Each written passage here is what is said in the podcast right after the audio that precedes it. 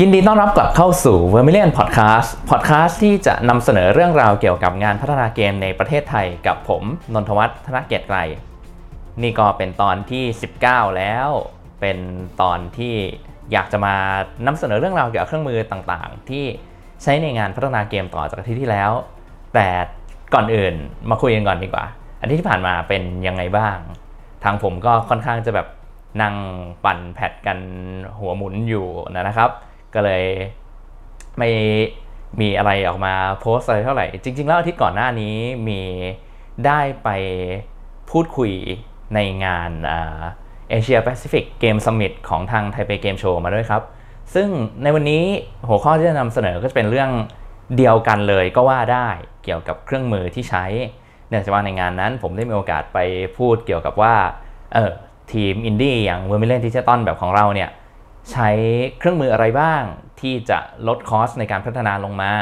เพื่อช่วยส่งเสริมนักพัฒนาเกมที่เข้ามาชมในงานนั้นว่าแบบเออเนี่ยเขาก็สามารถทำหลาย ๆ อย่างได้ด้วยเครื่องมือแบบนี้ แล้วก็ค่าใช้จ่ายในงานพัฒนาเกมเนี่ยมันสามารถลดลงได้เยอะมากผ่านการใช้เครื่องมือ third party ต่าง ๆ อย่างเช่นที่ผมอยากจะนำเสนอในวันนี้นะครับ ซึ่งหัวข้อในวันนี้ก็ อย่างที่บอกเป็นตอนที่ 2 ของเรื่องการลดค่าใช้จ่ายในงานพัฒนาเกม ผ่านเครื่องมือต่างๆ ซึ่งเครื่องมือที่ผมอยากจะนำเสนอในวันนี้เป็นเครื่องมือที่เรียกว่า procedural generation แท่งไรเชิญรับฟังครับว่า procedural generation นั้นคืออะไรทำอะไรได้บ้าง และมันจะช่วยลดค่าใช้จ่ายให้กับทีมพัฒนาอินดี้อย่างผม หรืออย่างคุณอย่างไร ก่อนอื่นมาทำความรู้จักกับ procedural generation กันก่อนดีกว่าครับอะ ถ้าจะทำความรู้จักเราก็ควรจะแยกไอ้คำที่มันฟังดูยากๆสองคำนี้ออกมาก่อน procedural คือขั้นตอนในการทำอะไรสักอย่าง generation ก็คือการสร้างอะไรสักอย่างขึ้นมา เมื่อนำมารวมกัน มันก็คือในคำพูดและในความคิดของผมนะ มันคือการสร้างสรรค์หรือสร้างสิ่งของอะไรสักอย่างหนึ่งขึ้นมา ด้วยขั้นตอนด้วยกฎเกณฑ์ที่เรากำหนดไว้มันจะเป็น ขั้นตอน A B C D ในอย่างแรกอย่าง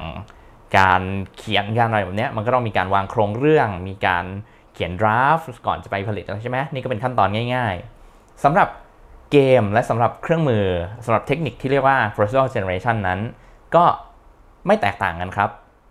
มันอาจจะฟังดูเป็นเรื่องที่ยิ่งใหญ่ที่ยาก แต่จริงๆแล้ว procedural generation มีมาในงานพัฒนาเกมนานมากแล้วนะครับ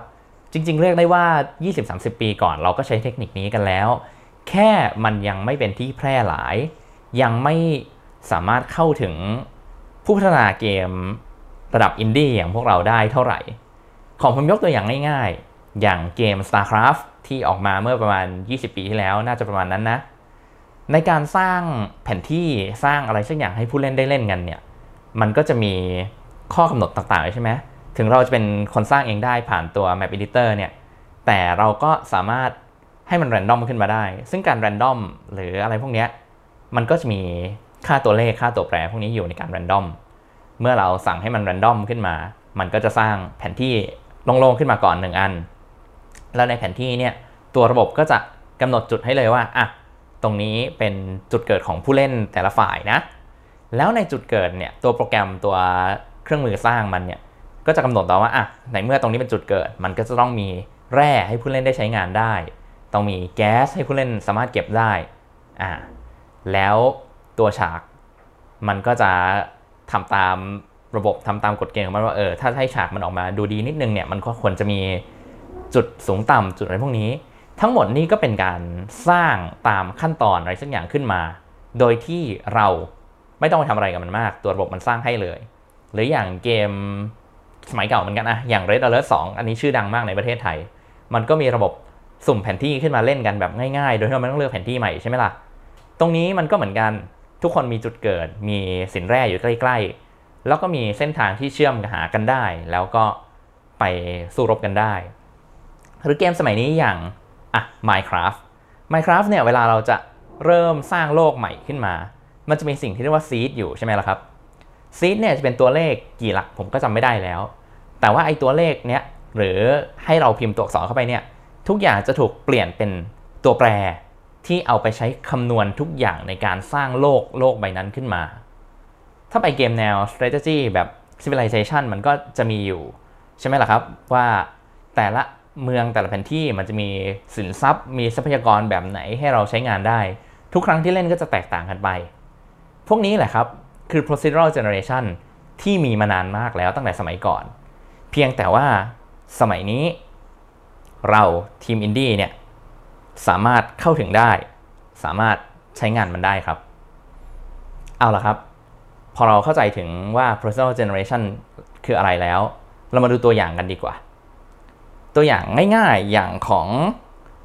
v e r m i l i o n Digital เองเนี่ย ที่ผมอยากจะนำเสนอวันนี้มีอยู่หลายอย่างอะ v e r m i l i o n Digital ของเราใช้งาน procedural generation อยู่ 2 รูปแบบ แบบแรกคือเราใช้งานโปรแกรม third party โอ้ฟังดูว่าเราไปซื้อโปรแกรมมาใช้อะไรเนี่ยมันควรจะแพงใช่ไหมจริงแล้วสมัยนี้ไม่แพงครับ เขามีค่าลิขสิทธิ์แบบระดับอินดี้เพื่อให้ทีมอินดี้เนี่ยไม่ว่าจะทำหนังทำแอนิเมชันหรือทำเกมเนี่ยใช้งานได้ในราคาถูก และแบบที่ 2 ที่เราใช้คือ tool คือเครื่องมือที่เราเขียนเราสร้างขึ้นมาเองครับ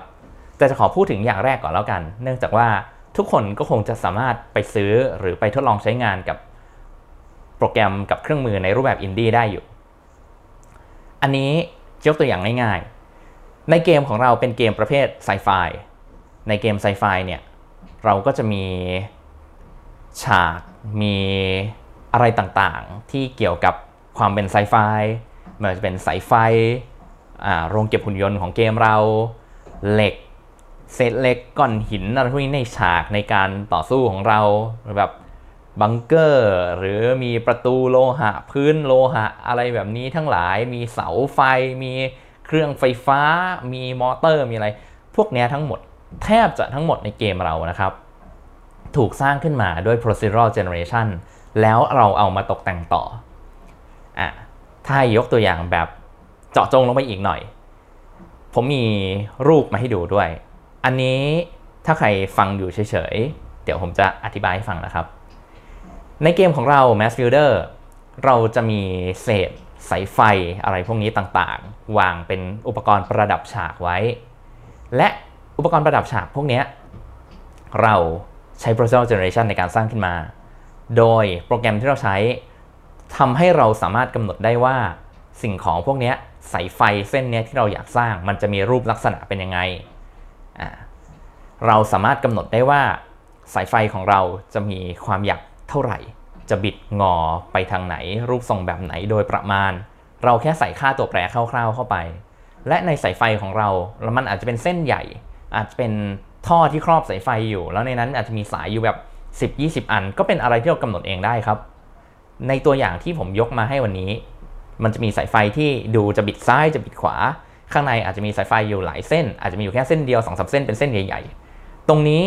เมื่อเรากำหนดออกมาเราสามารถเอาไปตกแต่งต่อเพื่อใช้งานเพื่อเอาไปวางภายในเกมของเราได้ และผ่านเครื่องมือ procedural generation นั้น เราสามารถสร้างไอของแบบเนี้ยออกมาได้เป็นร้อยเป็นพันชิ้น โดยผ่านโปรแกรมไม่ต้องไปผ่านมือใครเลยครับ ขอแค่มีโปรแกรมนี้ และเราสามารถกำหนดค่าต่างๆ ได้แบบคร่าว ๆ ว่าอะไรมันจะมีรูปลักษณะอย่างไร เราก็ ทำมันขึ้นมาได้เลยในจำนวนมากไม่ต้องไปพึ่งอะไรอย่างอื่น ตัวอย่างต่อไป อันนี้เป็นต้นไม้อะในการสร้างต้นไม้ขึ้นมาเพื่อใช้ปรับภายในเกมเนี่ยตัวเครื่องมือ procedural generation ก็ทำให้เราได้ครับ แทนที่เราจะต้องมาสร้างต้นไม้ทีละต้น ทีละต้น ทีละต้น เพื่อให้ได้รายละเอียดแบบที่เราชอบ แล้วการแต่งไอของแบบนี้มันค่อนข้างจะยากใช่ไหมล่ะ การที่แบบเฮ้ยจริง ๆ แล้วมันควรจะมีกิ่งอยู่แบบ 3 4 0 กิ่ง บางทีมันอาจจะต้องมีอย่างเงี้ย ถ้าจะให้สร้างอย่างละเอียดขึ้นมาทีละอันเนี่ย มันก็คงจะเป็นเรื่องที่ไม่ถูกต้อง อะใน engine game อาจจะมีต้นไม้มีอะไรพวกนี้ให้ในระดับหนึ่ง แต่ถ้าเรากำหนดของพวกนี้เองได้ มันก็จะเหมาะกับเกมของเรามากขึ้นใช่ไหมล่ะครับ แต่ว่าในการกำหนดอะไรพวกนี้แทนที่เราจะไปให้ผู้อื่นสร้างให้หรือแทนที่เราจะต้องไปซื้อใน marketplace มาเนี่ย เราก็สามารถสร้างเองได้เลยผ่าน procedural generation ในตัวอย่างที่ผมยกมาวันนี้ เราก็สามารถกำหนดได้ว่า ต้นไม้ใบไม้กิ่งไม้อะไรของเราที่เกี่ยวกับต้นไม้เนี่ยจะบิดไปทางไหนบ้าง มันจะลู่ลง มันจะไหลขึ้น มันจะมีความยาวกิ่งก้านอะไรแบบไหน ทั้งหมดอย่างที่บอกเราสามารถสร้างมันขึ้นมาได้เป็นร้อยๆชิ้นภายในเวลาไม่นานมากเลยครับ ด้วยเครื่องมือแบบนี้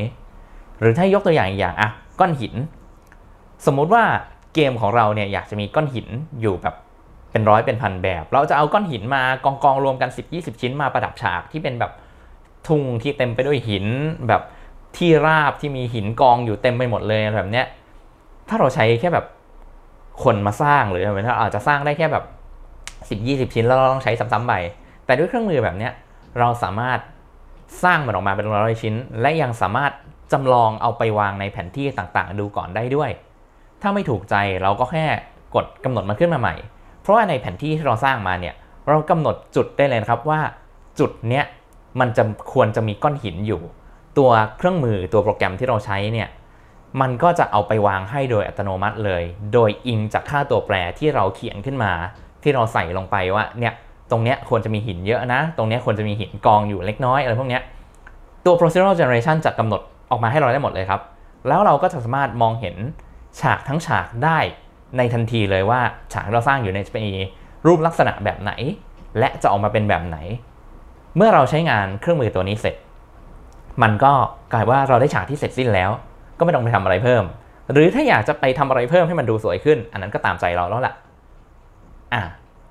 นั่นคือการใช้งานเครื่องมือแบบ third party ที่เราเสนอไป ทีนี้มาดูกันว่าเราสามารถสร้าง procedural generation ขึ้นมาเองได้ด้วย อันนี้เป็นโมดูลที่อยากจะนำเสนอว่า เราใช้งานอยู่เราสร้างมันขึ้นมาภายใน Unreal ครับ ตัวนี้ ใช้งานพัฒนาอยู่ประมาณ 2-3 เดือน เป็นงานพัฒนาที่ร่วมมือกันระหว่างโปรแกรมเมอร์หนึ่งคนและ 3D Artist ของเรา ในตัวอย่างนี้เราจะทำการสร้างฉากขึ้นมาฉากหนึ่งครับ ตัวเครื่องมือ procedural generation ของเรา สามารถกำหนดได้ว่าฉากที่เราสร้างเนี่ยแพลตฟอร์มที่เราต้องการเนี่ยจะมีรูปลักษณะแบบไหน โดยเราขึ้นโครงก่อนว่ามันจะมีความสูงแบบนี้นะ ในตัวเครื่องมือของเรา แล้วพอเราขึ้นโครงเสร็จเนี่ยเราก็สามารถกำหนดไปว่าโครงของพื้นที่เนี้ยเออมันจะเป็นโครงของธีมไหน ซึ่งในตอนนี้ปัจจุบันเราจะมีธีมอ่าที่เป็นโรงงานเป็นอะไรแบบนี้กำหนดไว้ นี่คือสิ่งที่เราใช้ในเกมของเรา ถ้าใครได้เล่นเกมของเราจะเห็นว่ามันมันมีฉากที่เป็นโรงงานหุ่นยนต์มีหุ่นยนต์ศัตรูอะไรเยอะมาก ฉากนี้ทั้งหมดถูกสร้างมาด้วยการ procedural generate ขึ้นมาครับ แล้วเอามาตกแต่งเพิ่มเติม ในตัวอย่างนี้ เมื่อเรากำหนดค่าความสูงอะไรเนี้ยเป็นตัวแปรค่าความสูงนะว่าอยากได้แพลตฟอร์มที่สูงขนาดไหน เราก็กำหนดต่อเนื่องได้ว่าแพลตฟอร์มเนี้ยมันจะมีทางออกกี่ทางอะมันเป็นทรงสี่เหลี่ยมใช่ไหมหรือจริงๆ เราจะทำเป็นเรขาคณิตทรงอื่นก็ได้ แต่อันนี้เราทำง่ายๆ คือเป็นทรงสี่เหลี่ยม มันจะต้องมีทางเชื่อมทางซ้ายทางขวาทางหน้าทางหลัง เราอาจจะใส่ไป 3 ทาง ตัวโปรแกรมก็จะกำหนดให้ว่าอ๋อสามทางมันก็จะมีทางซ้ายบ้าง ซ้ายขวาล่าง ซ้ายขวาบนอะไรพวกนี้มันก็จะกำหนดออกมา ทางไหนจะมี slope บ้าง ก็เขียนกำหนดไปว่า slope ควรจะสูงต่ำขนาดไหน กี่ทางใน 3 ทางเนี้ยจะมี slope อยู่บ้าง ก็ใส่ไป แล้วพอเรากำหนดรูปทรงออกมาคร่าวๆแล้ว เราก็กดให้เครื่องมือมันทำงาน เครื่องมือก็จะไปหยิบกำแพงที่เราสร้างไว้แล้วสำหรับธีมนี้มา ล้อมกรอบพื้นที่ที่เดินไม่ได้ให้ โดยมันจะเว้นระยะห่างระหว่างแพลตฟอร์มกับกำแพงให้ด้วย เพราะเรา เขียนกำหนดไว้แบบนั้นว่ามันควรจะมีระยะห่างแค่นี้นะอ่าแล้วพอใส่ทั้งหมดเข้ามา ตัวเครื่องมือของเราก็ใส่ไลท์ซอสใส่ไฟใส่แสงลงมาให้ด้วย เพื่อกำหนดว่าแสงมันควรจะยิงลงมาแบบนี้ ยิงลงมาแบบนี้เพื่อให้ฉากมันสว่างขึ้น ควรจะมีไลท์ซอสประมาณ เท่านี้ แต่ถ้าเราอยากให้แสงมันน้อย อยากให้แบบมันมืด อยากให้แผนที่มันมืดอะไรแบบเนี้ย เราก็กำหนดได้อีกว่า เออ จริง ๆ แล้วฉากนี้ควรจะมืดนะ มันควรจะใส่ไลท์ซอสแค่แบบ ไม่กี่อันอะไรแบบนี้ เราก็จะได้รูปแบบยาวมา นี่คือการกระทำทั้งหมดที่ทำด้วยระบบ และสามารถทำได้ในเวลาไม่กี่นาทีแล้วกัน ที่ตัวโปรแกรมมันจะรันออกมาได้ ผมก็ไม่แน่ใจว่ามันนานขนาดไหนนะ แต่มันไม่นานอืมแล้วก็มันไม่ต้องใช้คนมานั่งจัดวางจัดเรียงอะไรพวกนี้ทั้งหมด ซึ่ง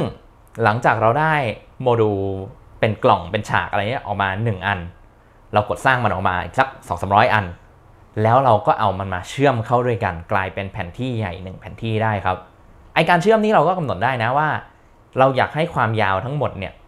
มันยาวขนาดไหนมีแม็กซิมัมว่าเออต่อกันไปในแนวขวางได้ทั้งหมด 6 อัน ในแนวตั้งได้ 6 อัน ควรจะมีทางที่เชื่อมแบบยาวสุดกี่ช่องอะไรแบบเนี้ยเหมือนเหมือนคุณเขียนเกมเขาวงกตอย่างเงี้ยมันก็เขียน random ขึ้นมาให้คุณได้เลยว่าเนี่ยเส้นทางที่ยาวที่สุดควรจะยาวขนาดไหนอะไรพวกนี้ นี่คือสิ่งที่ procedural generation ทำให้เราได้แบบไม่ยากเลยครับ และเราเขียนได้ เดี๋ยวนี้มีคนสอนอยู่ทั่วอินเทอร์เน็ตเลยครับว่า procedural generation เขียนยังไง แล้วก็ตัวเครื่องมือตัว engine ตัว Unreal ของเราเนี่ย ก็รับอะไรพวกนี้ได้ดีมากด้วยอะเรียนรู้กันแล้วว่า procedural generation คืออะไรทำอะไรได้บ้าง ทีนี้มาเข้าสู่ประเด็นหลักอีกประเด็นหนึ่งคือว่ามันลดคอสอย่างไรได้บ้างดีกว่าครับ อย่างที่บอก procedural generation ใช้เวลาในการสร้างขึ้นมา หรือจริงแค่ไปซื้อมาเนี่ยแล้วศึกษาเนี่ยอาจจะแค่ไม่กี่เดือน แต่มันสามารถช่วยลดระยะเวลาในการผลิตเกมทั้งหมดของเราได้ไปอย่างเยอะมากเลยครับ ผมกล้าพูดเลยว่า เวลาที่เราใช้ในการพัฒนา Mass Builder เนี่ยถ้าไม่ได้เครื่องมือได้ทูตัวนี้มา จะต้องมากกว่านี้อีกเป็นปีแน่นอนครับ กว่าที่เราจะทำทุกอย่างให้มันเสร็จ แต่เพราะเราใช้เครื่องมืออย่าง procedural generation มันช่วยลดระยะเวลา น่าจะได้มากกว่า 6-70%เลยทีเดียว ในการผลิตชิ้นงานทั้งหมดของเรามาจนถึงปัจจุบัน ก็อย่างที่บอกไว้เวลายิ่งทำยิ่งใช้นาน เราก็ยิ่งเปลืองเงินมากขึ้น เพราะว่าค่าใช้จ่ายหลักในการผลิตเกม ผมก็ยังเชื่ออยู่มันคือ fixed cost เราใช้เวลามากขึ้น เราก็ต้องจ่ายเงินเดือนเพื่อนๆ จ่ายเงินเดือนพนักงานของเรามากขึ้น สุดท้ายก็กลายเป็นว่าเกมของเราใช้เวลาในการผลิตมากขึ้น นั่นแหละครับ ถ้าเราใช้เครื่องมืออย่าง procedural generation ใช้เทคนิคนี้ เวลาที่ใช้ในการผลิตน้อยลงไปเกินครึ่ง แล้วอย่างนั้นค่าใช้จ่ายก็ลดลงไปในในในแง่เดียวกันแล้วก็เกินครึ่งอะไม่ว่าจะเป็นก้อนหินต้นไม้เศษเหล็กพร็อพอะไรเล็กๆ ต่างๆ ทั้งหลายเราเนี้ยลองนึกภาพว่าอาจจะต้องใช้ 3D artist ในทีมอินดี้มากถึงแบบ 2องสาคนในการช่วยกันสร้างออกมาเออแบบ 20-30 อาจจะแบบเป็นร้อยชิ้นเพื่อให้ฉากมันออกมาดูดีแล้วก็ต้องไปสร้างฉากมี level designer ที่แบบคอยกำหนดว่าเออฉากต้องเป็นแบบนี้ตรงนี้ต้องมีสโลปตรงนี้ต้องอะไรต้องไปนั่งปั้นกัน อาจจะใช้เวลาแบบหลายเดือน อาจจะใช้เวลาเป็นปีรวมทั้งหมดถึงทำได้ในฉากที่เราพอใจในจำนวนที่เราพอแล้วถึงขายเกมได้ แต่เมื่อใช้เครื่องมือแบบนี้ ถึงแม้เราจะซื้อมากันนะ ไองานทั้งหมดที่บอกมาเนี่ยที่อาจใช้เวลาเป็นเดือนหรือเป็นปีเนี่ย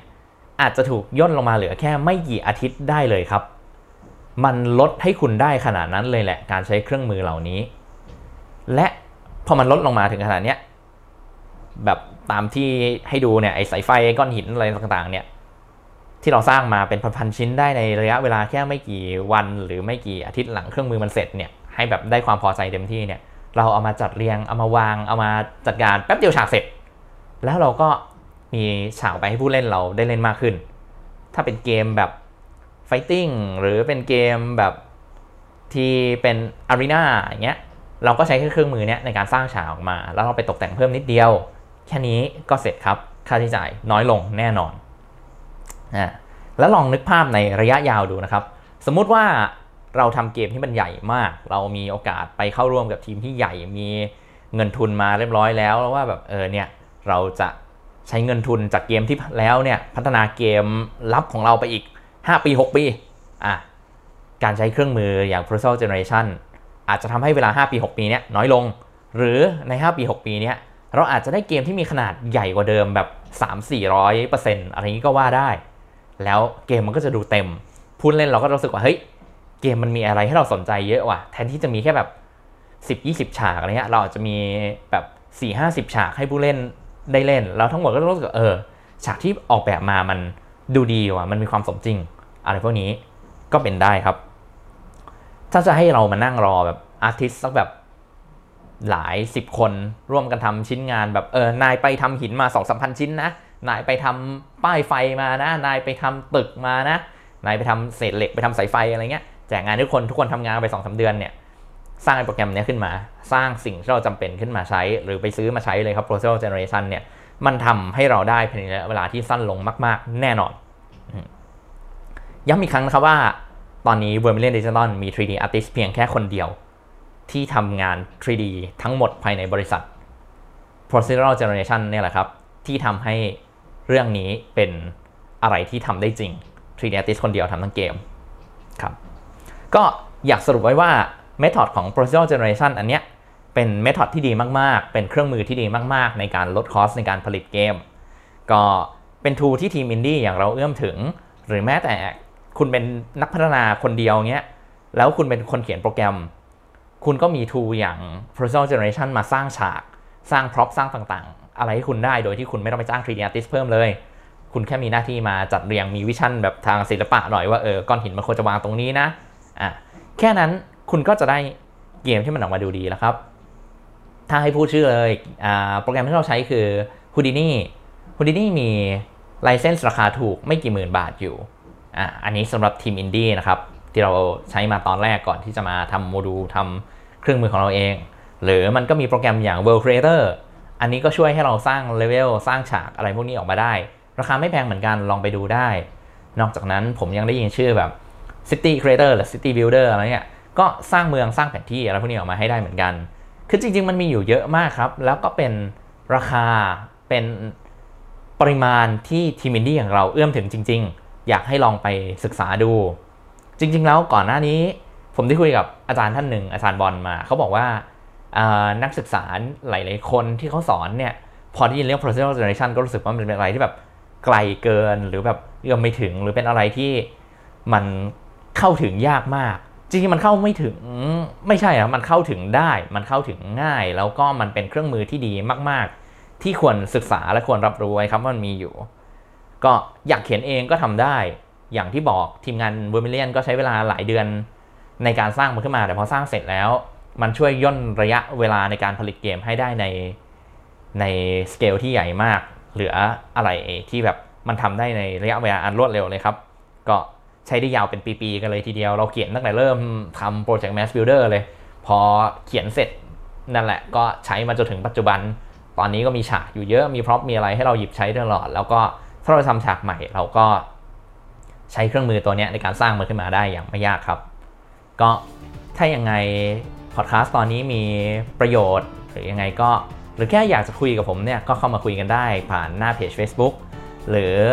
ผ่าน Discord ของนักพัฒนาเกมไทย ถ้าไม่เป็นการรบกวนเกินไปฝากกดไลค์กด Subscribe และแชร์คลิปนี้ออกไปให้ด้วยนะครับ ขอบคุณมากครับ แล้วเจอกันใหม่ครับ